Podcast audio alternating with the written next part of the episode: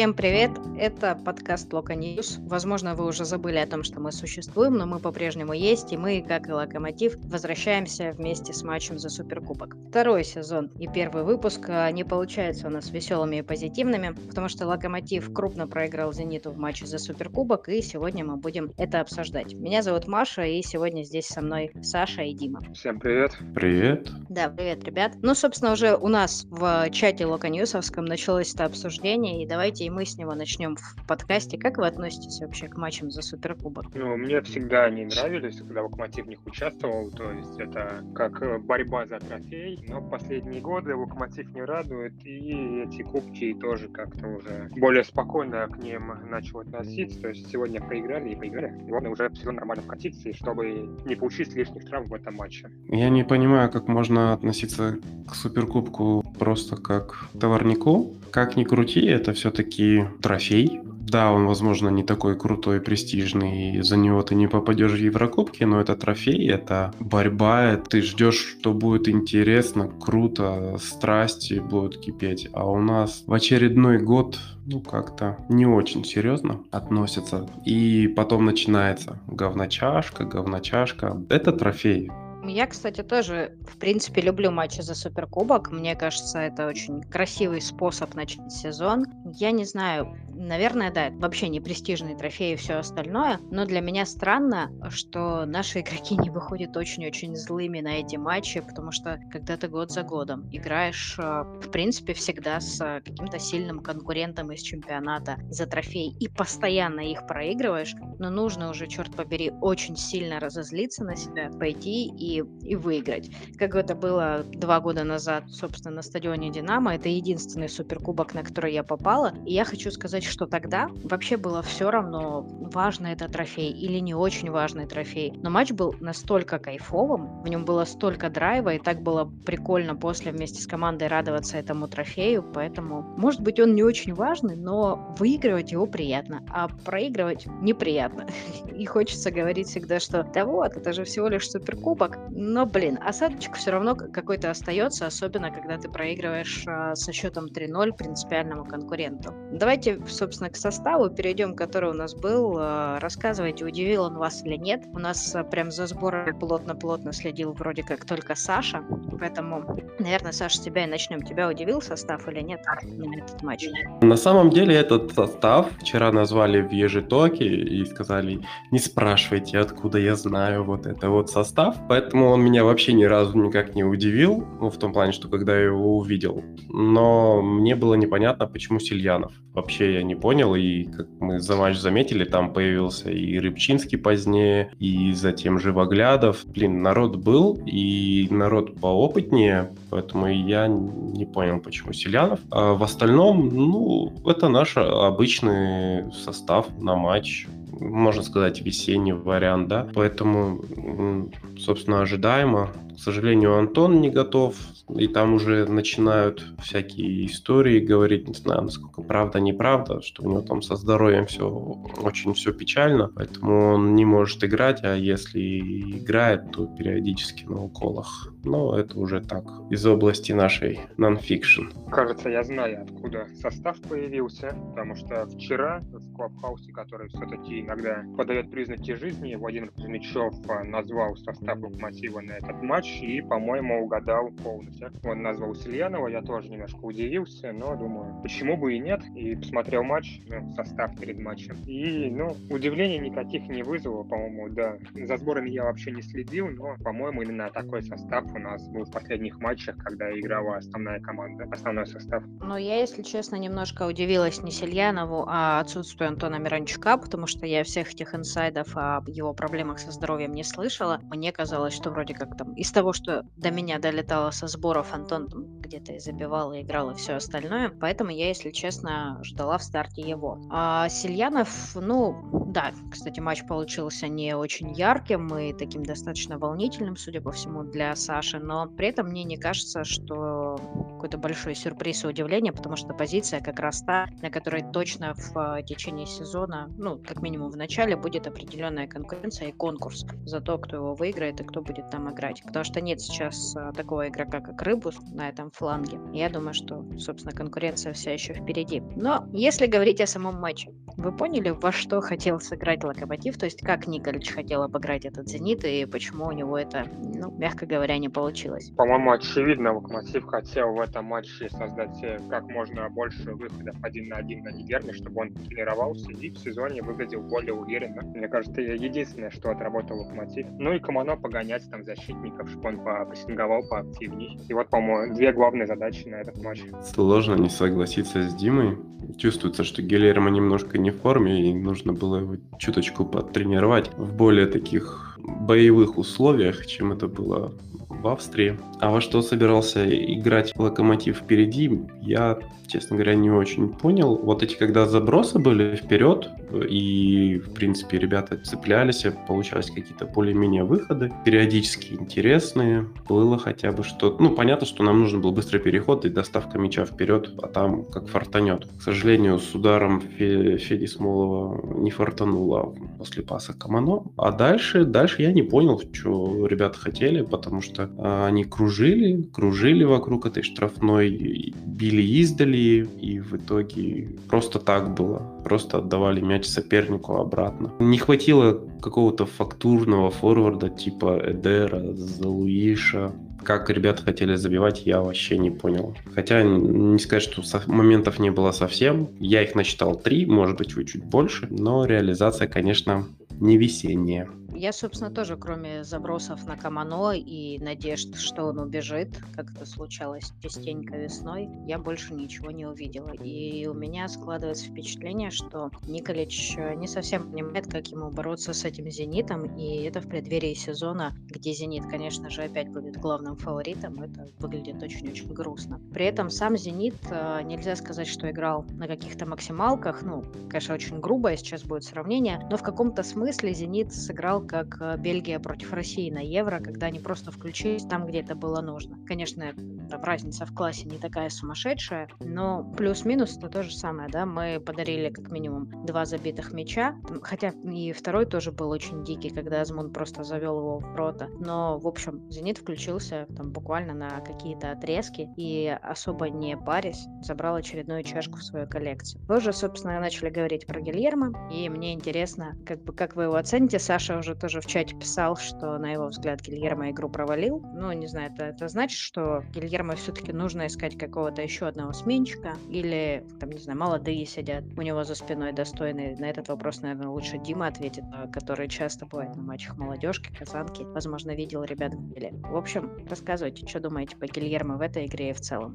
Молодых вратарей наших я не так часто видел в деле, как хотелось бы. Надо все-таки почаще приезжать на матчи, но сменщик определенно нужен, потому что Гильерми выпускает каждый сезон по несколько матчей, и когда у нас на замене э, совсем молодые необкатанные вратари, как э, Савенко, Худяков, то это вызывает куда больше опасений, чем когда у нас сидел Антон Коченков. И это ну, не зависит от того, как э, сыграл сегодня Гильерми.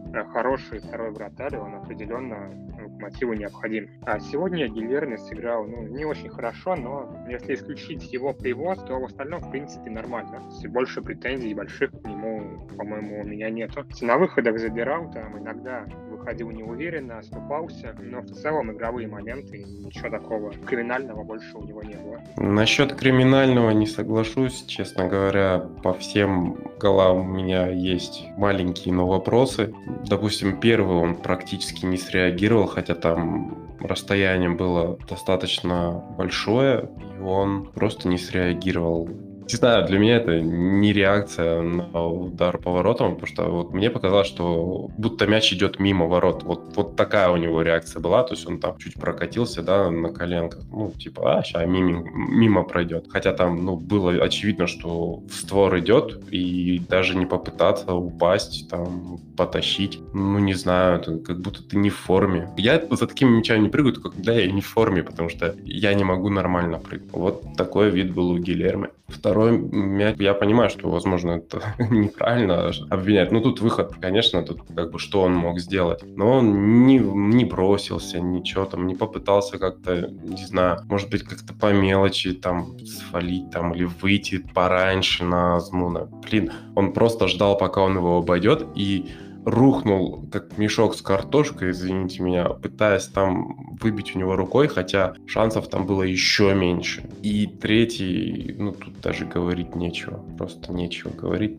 Подарок «Зениту». И те удары, которые он отразил, это не то, что там Гилермо молодец. Это просто ребята питерские в него попали. Вот я там никаких чудо-реакций, там каких-то там моментов, прыжков, я ничего такого не видел. Я уж молчу про выходы, которые обычно Гилермо забирает, и угрозы с этих моментов у нас нету, да, сверху. В этом матче они были вот сплошь и рядом Просто «Зенит» два раза не попал. А так Гилермо был обыгран, отыгран, и все, вот просто ширма какая-то. Ну, хотел бы по поводу второго гола, то, что игра Гилермо на выходе, то, что он не бросился раньше и не свалил, я, наоборот, это тоже отметил, но со знаком плюс, то, что не было, как, например, в матче с «Динамо», когда он вышел, свалил, получил э, красную карточку, удалился. Наоборот, сыграл более хладнокровно, наверное, ожидал, что Азмун чуть ошибется, отпустит себе мяч, и он его накроет. Но, возможно, ошибки не допустил и в итоге залил мяч в ворота. Тут я с тобой не соглашусь. Конечно, хладнокровие это хорошо.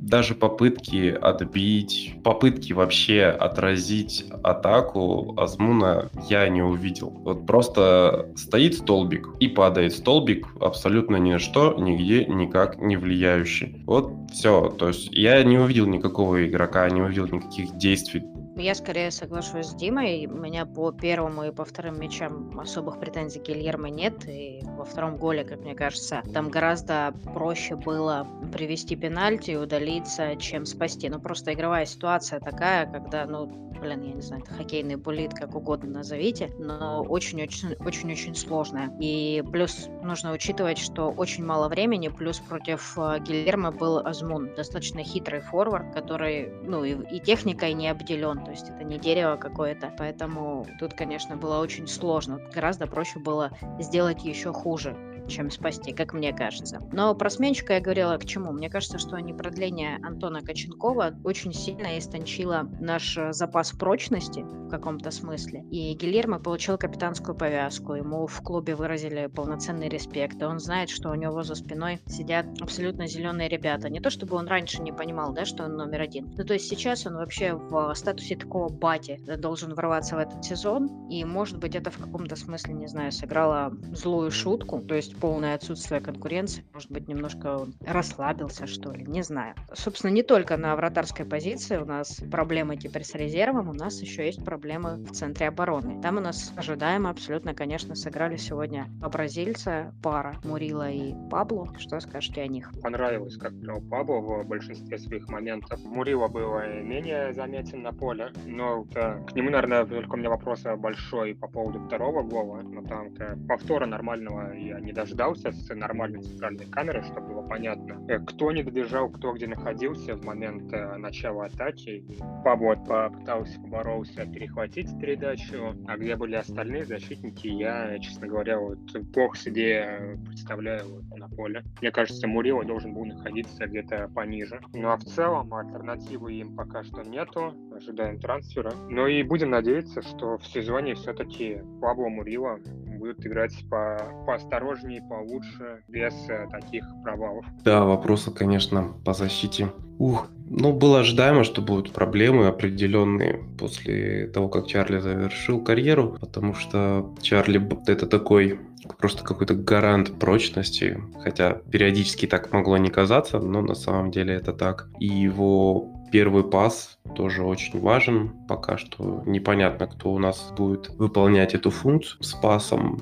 Но Пабло сегодня как-то немножко нервно сыграл. Скажу, что откровенно провалил, ну, нервняк присутствовал. А Мурила классно перехватывал периодически. Вот тоже с Димой, кстати, согласен, что по второму голу момент оператора нам не показали толком. Хотелось бы знать, что он там делал. почему не пошел помогать после того, как Пабло обыгрался в этом моменте. Ну ладно, уже как есть. Хотя, конечно, весь сезон с этой парой центральных защитников будет очень и очень интересно. Конечно, слухи про едва курсируют, и якобы мы уже с ним, с игроком самим договорились, осталось только с клубом детали какие-то уладить. Тем не менее, он там тоже как бы не, не шибко крутой защитник, судя по статистике, по описаниям, тоже такой полуторный вариант какой-то, не железобетонный. Ну, мы все-таки уже в Лиге Чемпионов не играем, еще видосы к нам не пойдут. А Едвай хороший молодой защитник, по-моему, 25 лет, 150 матчей в Бундеслиге. В принципе, хороший вариант. Чару, когда приходил, был примерно таким же Едваем. Если перейдет, то возлагаю на него довольно большие надежды. Но мне, кстати, кажется, что выбор тогда действительно у Локомотива без Лиги Чемпионов не то чтобы очень большой, плюс мы помним, что мы вечно экономим. И учитывая, что условно вместо Едвая там мог быть какой-нибудь быть Андрей Семенов, абсолютно условно, что-то сегодня мы немножко это немножко вспоминаем его, то мне кажется, лучше, конечно, Едвай, чем а, условные Новосельцевы, Семеновы и так далее. То есть ребята, которые приходят только потому, что у них есть паспорт. Но и Пабло Смурила, вот действительно, Саша очень хорошее слово подобрал. Мне кажется, у Пабло была нервная игра. Он не выглядел как а, вожак обороны. В принципе, он пока не выглядит как лидер и как вожак. Я не знаю, с чем это связано, но вообще у него вроде как есть все задатки для того, чтобы стать, ну не то чтобы новым Чорлук, а просто стать Чорлукой, просто стать новым Пабло, каким-то еще одним лидером. И сегодня там был момент, когда он э, выходил из обороны, его начал прессинговать кто-то из игроков Зенита, по-моему, во втором тайме, и ему так как некому было дать, он выбил в аут и просто с таким отчаянием развел руками, что ну вот, ну почему? А он должен был напихать. Как какой-то злости я в нем не вижу, но при этом очень много эмоциональности. И это меня, ну, если честно, смущает перед, перед стартом сезона, где, по идее, Пабло и Мурила, вот сейчас мы это понимаем, основная пара центральных защитников. Мурила мы тоже знаем, что достаточно молодой игрок, и, конечно, ему нужен такой э, рядом дядька, который будет разбираться, когда Мурила выходит там перехват куда-то высоко, сзади должен быть кто-то очень спокойный и очень надежный. И вот пока Пабло, ну, не то чтобы там что-то плохо, но так вот закрадываются пока сомнения в этой паре. Очень хочется, чтобы там, не знаю, едва купили, если не получится еще кого-то, уровня как минимум не ниже существующих защитников, для того, чтобы в этой паре все-таки была конкуренция, которая заставит их работать на максималках, потому что пока мне не очень нравится то, что мы видим. Еще хотела с вами обсудить игру Жегаша. Вообще, вот как-то так, да, я люблю пройтись по персоналям после матча. Что скажете сегодня по Крыху? Ну, Жегаш сегодня мне очень не понравился еще до его ошибки с первым голом. Это он действовал, по-моему, не очень удачно. Какие-то там потери, неудачные пасы. Потом вот этот вот привоз. Дальше вроде как-то уже более поровнее играл но все равно вот, очень такое впечатление оставил нехорошее. Хотя были на поле ребята и похуже, чем он. Крых это крых. В принципе, периодически у него такие игры случаются. Периодически он привозит. Действительно не сказать, что он был худшим на поле, там еще что. Но он просто после Евро надо отметить, что в принципе у него Евро не удалось, и он не так, чтобы много времени провел с командой. По традиции приезжает позже всех на сборы, поэтому не успел набрать, наверное, оптимальные кондиции. Будет набирать через игры. Из наших двух восьмерок мне, не знаю, даже кто больше не понравился. Грыховик периодически терял, Куликов периодически терял Баринов вообще стал как-то меня раздражать, не знаю,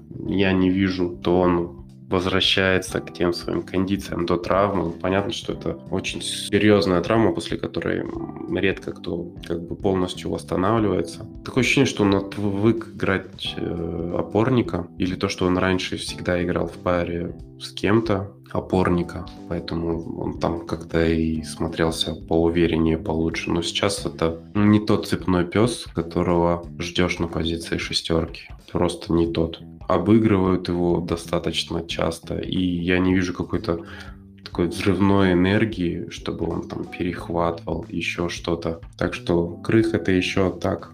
Крых еще наберет. Чатике обнаружено под, подслушивающее устройство. Привет, Даня. Здорово. Ты будешь писаться или будешь подслушивать? У меня горит. Я посмотрел футбол с часовой задержкой. Теперь у меня горит. Окей, мы тут как раз обсуждаем э, форму Крыховика в этом матче. Тебе есть что об этом сказать? Красивая черная форма была на Крыховиче, по-моему. Очень красиво. М, В лучших традициях. Крых сыграл просто как, я не знаю, как с Ростовом. Помните, он играл в конце прошлого сезона? Что-то там чуть что идет не так, там чуть чуть неудобное первое касание, он тут же сдается и забивает. Все пешком, все как-то без особого энтузиазма. Ну, вообще, никакого энтузиазма ни на лице, ни в движениях. Ну, видимо, видимо, реально там было все равно. Я вот что заметил со своей стороны. Я сборы не смотрел, я смотрел только обзорчики. Немножко там какие-то куски матча посмотрел. Наверное, надо поделить на два мои слова, но то, что я сегодня увидел, в целом, как модель игры Локомотива менялась, мне показалось, что это такая хоро- попытка изменить принципы не потому, что раньше было плохо, а потому что вдруг подумали, что вот есть у нас Федя Смолов, у него есть набор очень сильных футбольных качеств, а мы их как-то не используем. А надо бы использовать. Как бы использовать набор сильных качеств Феди Смолова? Он что хочет делать? Он хочет, во-первых, ну, чтобы поворотом бить ему было откуда. Ну, это понятно, он нападающий. Но с другой стороны, он хочет с мячом побольше возиться. Его пытались задвигать на фланг, это не прикольно. Смолов на фланге, это вообще грустная история. Поэтому сейчас, если у нас раньше был атакующий треугольник Жемалединов десятка и два нападающих где-то там бегают около угловых флажков, то сейчас этот треугольник пере- перевернули вершиной к чужим воротам, и у нас как бы две десятки Жемалединов и Смолов. Так получается, Федя будет иметь возможности поворотом ударить, потому что у него на плечах под трое защитников не висит. И передачу красивую сделать, как он сегодня несколько раз пытался, только все время не туда. Короче, на бумаге отличная идея, вот, атаку перестроили так. Сегодня работала так себе, но может быть потом заработает. Как бы на бумаге вообще, вообще вопросов к этой идее нету. Единственное, что как бы без нападающего остаемся, если у Камано неудачный день. Но больше бросилось в глаза, что сильно перестраивали игру в обороне, потому что очень сильно рисковали центральные защитники, выбрасываясь. И как нам второй гол пришел, это просто песня. Помните, Мурила выкинулся вперед, и Пабло остался один фактически сторожить всю нашу половину поля. Это было довольно забавно. Ты офсайд не сде- сделать побоялся, и, на перехват пошел в рискованно. Уж- если не рискуешь, делая офсайд, то не рискуй, идя на перехват. Но нет, два раза обдолбались, и Азмун в итоге делал, что хотел. Вот, вот, больше напрягла оборона, чтобы постоянно между линиями дыры, постоянно какие-то непонятные рискованные действия, такое ощущение, что перестроились, но пока что не до конца заботали как надо правильно. Возможно, через некоторое время заботают, возможно, сегодня просто на ободах бегали весь всю игру, потому что, ну, не знаю, суперкубок, да кому он нужен, господи, пускай Зенит свой собирает. Как- как- Как-то так. Мы как раз-таки обсуждали нашу оборону перед тем, как ты пришел, и говорили о том, что действительно Пабло сегодня провел какой-то нервный матч, и, собственно, хочется, чтобы появилась какая-то конкуренция в этой паре, и непонятно пока вообще, чего нам ждать от них. Есть Сейчас, подождите, а Макеев? Ну, Макеев, как бы, мы непонятно, рассматриваем его как центрального защитника или нет. Сто процентов. Потому что если бы Макеев был номинальным опорником, кто бы сегодня вышел вместо Баринова? Ну да, логично. Значит, скорее всего, теперь Макеев тоже как опция, но, опять же, да, мы не, не так, чтобы много Стаса на этой позиции видели в официальных матчах за Локомотив. Я вам больше скажу, он и на сборах там очень редко появляется на этой позиции. Он как раз таки там опорника поливает. И, кстати, ну, по крайней мере, то, что я видел, не сказать, что плохо это было. Мне даже это больше понравилось, чем то, что Баринов сегодня исполнял. Поэтому мне это больше как опорник подходит, чем Бара сейчас. Но Баром мы, возможно, его еще долго не увидим. Что-то он опять там на коленку свою долго гипнотизировал. Да, там, возможно, опять очередная травма, и как раз-таки Саша, да, говорил о том, что Бара пока по-прежнему не возвращается, и есть ощущение, что травма, конечно, не в первую очередь э, в голове у него еще сидит, он не может никак с этим расстаться, он переживает, и, конечно, это не тот отважный Дима Баринов, хотя сегодня был там эпизод, когда он Малкома сначала снес, а потом еще и лупанул по рукам, вот, или Ну, такое. так это там было потому, что Малком от, от него Да-да-да. ногой отмахнулся. Потому что Малком начал, начал хамить, и Баринов в своих лучших традициях сказал, что нет, так дело не пойдет. Но вот в остальном, к сожалению, пока есть ощущение, что головой прежде всего не вернулся, к сожалению, на поле. Какой неожиданный вопрос, раз уж мы заговорили. Как вам Малком? Бегает просто как электричка в конце матча. Прям, когда он от Леши убегал, как от стоячего, это было очень страшно. А, Леша это сегодня была- играл. Вот он что с левой бил, я понял. А вы не заметили, да? Блин, точняк. Ну, собственно, Малком, да, конечно, просто машина сегодня, мне кажется. Он э, с таким кайфом играл в футбол увлеченно. Особенно момент, когда он там Дзюбе не покатил на дальнюю, Дзюба ему предъявлял. Он такой, господи, я вообще забыл, что здесь кто-то есть, кроме меня и мяча, прости, пожалуйста. Он реально, по-моему, с огромным удовольствием сегодня играл и прям хорош. Какое мнение в Казахстане по Малкому? Да, Малком развлекался как хотел. Я согласен с Димой, что электричка отличная. И от Антона он ушел как от стоячего. Но ладно, у Антона свои какие-то проблемы, и он, в принципе, все сборы так провел, не шибко напрягаясь, не показывая никаких скоростей. Собственно, и в этом матче ну, примерно то же самое. Свобода, свобода, а учитывая, как э, играли сегодня Пабло и Мурила, то прям вообще раздолье. Мне, кстати, кажется, что он в этом эпизоде очень сильно постарался. То есть я увидела, как он э, включился, но это не спасло в том-то и дело, потому что Малком его все равно очень легко обошел. Ладно, у меня к вам другой вопрос. Э, Мне кажется, мы его уже несколько раз задавали, но черт побери, что у Николича с большими матчами? Почему он раз за разом позволяет макнуть локомотив в, э, носом в какую-нибудь лужу, блин? Вот именно в больших матчах, каких-то важных, он в редких случаях выигрывает такие игры а, против сильных соперников. Что с ним не так? Ну, вряд ли вот конкретно сегодня какая-то большая проблема от Никлича была в поражении с таким счетом. Потому что там больше игроки сами себе на поле начудили, я не знаю, наверное, не с Зенитом, может, боролись, а с мячом, с полем каким-нибудь.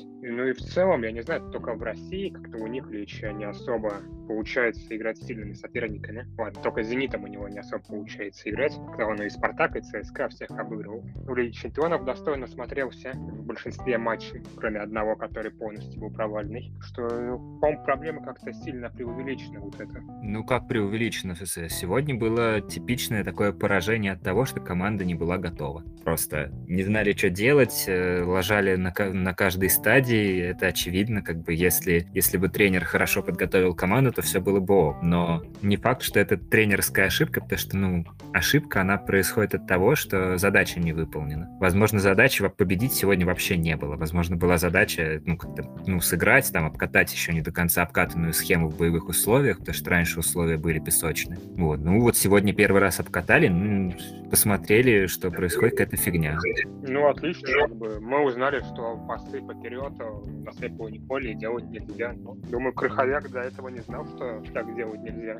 Слушайте, ну, у Крыха это просто визитная карточка. У него как дальний удар в девятку, визитная карточка, там, один из 50, так и обрез на своей половине поля, приводящий к суперголу, один из 50. Кстати говоря, как те, кто говорят, что Крых бьет издали, иногда забивает, вот, пожалуйста, он иногда сзади обрезается, поэтому как бы, давайте уравновесим эти два его су- су- супер-киллер фичи, вот, и будет как бы нормальный Крых.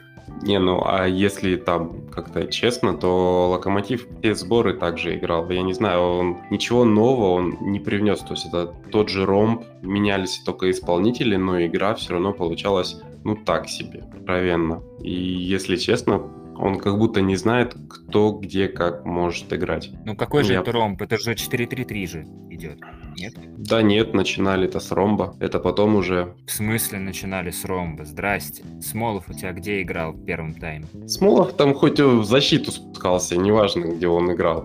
Где он должен был играть, вот большой вопрос. Смолов всю дорогу играет в десятку. Вместе с Жамалединовым. Это, это уже не ромб, это они просто два оттянутых форварда. Ну нет. Смолов как раз-таки должен был играть вместе с Камано. Где он играл, я говорю, это другой вопрос. А где Ну ты должен посмотри, был... как они при обороне располагаются. У тебя Камано на острие. Это ярко выраженный единственный нападающий. Смолов и Жамалединов подносчики снарядов, ну и бомбардиры издали. Так, ты что там покрыл? Признавайся сразу. Не знаю. Это же Мамединов, вот как десятка, он, да, он опускался, он был на своей половине. Смолов был выше его, и они должны были там уже как-то разгоняться. Как получалось у Смолова, это уже другой вопрос. У него, в принципе, все всегда интересно получается. Давайте, короче, на следующей встрече с болельщиками спросим у Николича. В итоге у вас Смолов-то что? Вы из него десятку делаете или, или кого? Еще лучшая Еще? идея. Давайте лучше спросим у наших слушателей, что они думают на эту тему. И устроим голосование, короче, вот. И, и- и за кого больше проголосуют, тот и победил среди нас. Будет у нас такой батл. Окей. Но на встрече с болельщиками получится спросить только, если не будет дождя. Если будет дождь, то, как бы, может быть, не получится. Так что в этом смысле наши подписчики, конечно, надежнее. По поводу э, Николича и больших матчей, собственно, что, что я от себя хотела единственное добавить. Могут не получаться большие матчи, не всегда их можно выигрывать, но мне от него не хватает какого-то умения не пустить команду, блин, не в том направлении, скажем так. То есть, когда у тебя не идет игра, когда что-то не получается, нужно уметь держать себя в руках. Я помню, как э, товарищ Сергей Овчинников комментировал, не очень, наверное, это было корректно с его стороны, но комментировал матч э, Вячеслава Малафеева против Португалии в воротах сборной России. Он тогда сказал, что опытный голкипер не позволит, типа, влететь такому количеству мячей в свои ворота, потому что где-то потянет мяч, еще что, ну, там, потянет время, возьмет мяч. Вот, вот чего-то такого э, мне не хватает от Николича, да, в его решениях. Конечно, это вопросы к футболистам, но просто эти же футболисты у Палыча в больших матчах такого себе не позволяли. А сейчас, в сезоне Марко, в том сезоне мы видели этот матч с Краснодаром, который, да, точно так же начался с великолепного паса от Крыха на свои ворота. Собственно, мы видели это в матчах против, там, не знаю, Динамо и так далее, и так далее, и тому подобное. Этот список можно продолжать. Да, был хороший матч против Спартака, но в первом круге был отвратительный матч против Спартака, очень похожий тоже на что-то такое. Поэтому мне бы очень хотелось, чтобы Николич в этом смысле оброс мясом и научился контролировать э, большие игры, потому что иногда можно в них не выиграть. Можно сыграть ничью. Ну, то есть сегодня сыграй Локомотив прагматично, пожалуйста, серия пенальти, совершенно другое впечатление, другое настроение перед сезоном. А вот теперь 3-0, в очередной раз такие униженные немножечко «Зенитом» мы начинаем сезон. Собственно, чего мы от него ждем, коллеги? От «Зенита» чего ждем? Ну да, Ну, возьмут еще какую-нибудь чашку. ну, а Чашкой больше, чашкой меньше. Кубок УЕФА. Нет, ну от Локомотива, конечно, чего ждем? Э, От Локомотива будем, наверное, от первого тура уже больше отталкиваться. Надеюсь, то, что сегодня мы увидели, это было что-то из ряда вон, и такого больше не повторится. Там и соперник в втором туре попроще будет, и можно какие-то еще выводы окончательные сделать. Надеюсь, будем бороться за Лигу Чемпионов, за чемпионство. Соперники у нас не такие сильные. ЦСКА как-то совсем ослабился, и даже обыгрывать их должны 10 матчей из 10, по-моему. Ну, Только «Зенит», «Спартак» непонятный, «Динамо» усилился. С этими командами будем как-то конкурировать. Я от этого сезона что-то уже ничего не жду, если честно. Каким были сборы, каким вышел этот суперкубок. Мне э, вот все как-то не в попад. Я не знаю почему. Мне казалось, что вот после той весны, когда Николич вот все нас провел сборы, настроил вот эту схему отличную, она нам вроде как подходила, э, команда смотрелась интересно, по крайней мере боевито. Э, Да, местами были огрехи, но тем не менее. Вроде ничего не поменялось. Ушел только Мухин, прям вот из основных м, весенних. И что-то игра разладилась от слова совсем. Хотя в стартовом составе, да, какое у нас отличие? У нас правый защитник поменялся, и вот вместо Мухина Баринов. Остальные персонажи все те же, но игра вообще никакая. И я, конечно, надеюсь, что в РПЛ мы будем играть чуточку по-другому. Просто я смотрел сборы и ну, примерно то же самое, к сожалению. Надеюсь, конечно, что ошибаюсь.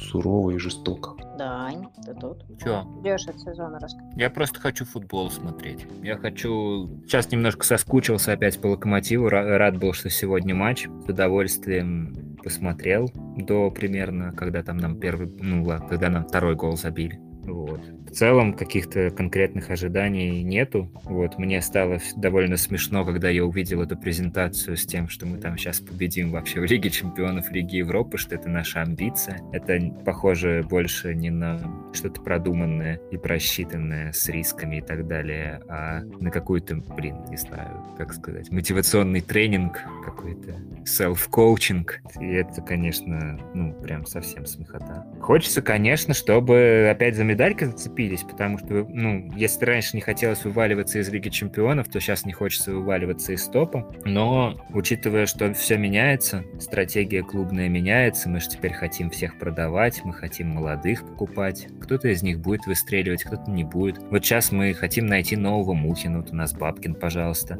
Кстати, Бабкин норм. Наверное, будет интересно, если кто-то из тех, на кого сделают ставку, начнет резко прогрессировать. Вот это сразу добавит большого интереса к просмотру, уже даже независимо от результата. Если каждый будет выступать хуже, чем обычно, если там Жамалединов будет стагнировать, да, если Жамалединов будет как обычно, не беря в расчет прошлую весну, если там условно Баринов будет продолжать все так же часто смотреть на свою правую коленку, если Смолов так, не, так себя не найдет, если Лисакович окончательно потухнет на лавке, это будет, конечно, неприятно. Хочется, чтобы, ну, как при Кучуке, выстреливали совершенно неожиданные, возможно, даже люди. Тогда будет смотреть интересно, и вот это, на самом деле, мы, мы, же, мы же именно этого хотим, чтобы смотреть за командой было интересно. То, что э, там кубки, Лиги Чемпионов, это один из, одна из вещей, которые этот интерес подогревают. Вот. Рассчитывать на Лигу Чемпионов мы уже больше, пожалуй, не можем. Вот. Хочется теперь, ну, хотя бы, чтобы было на что смотреть в игровом плане. Хочется верить, что прогноз э, самого авторитетного э, телеграм-эксперта этого межсезонья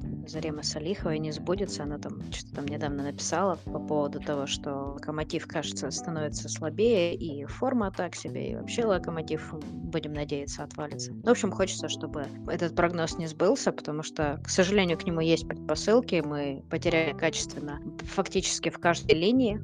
Вот, и пока особо никого взамен не приобрели. Поэтому, ну, конечно, там, понятно, есть трансферное окно, но мы прекрасно знаем, как долго приживаются новички. Бывает. И очень-очень редко кто-то залетает и сходу начинает приносить результат. В общем, а, если честно, я надеюсь, что да, это будет как минимум интересный сезон, и что а, Локомотив не потеряет самого главного, вот этого своего желания биться и рваться куда-то на вершину, потому что оно очень-очень тяжело приобретало осталось, и будет крайне обидно это все так легко и быстро растерять. Это был первый выпуск второго сезона подкаста Локо News. Мы сегодня немного поворчали, побурчали, погрустили, погнали на Локомотив, и будем считать это вызовом для команды. Так что, Локомотив, теперь давай, докажи нам, что мы были неправы, мы точно будем рады. А так это или не так, мы узнаем уже в следующих выпусках нашего подкаста.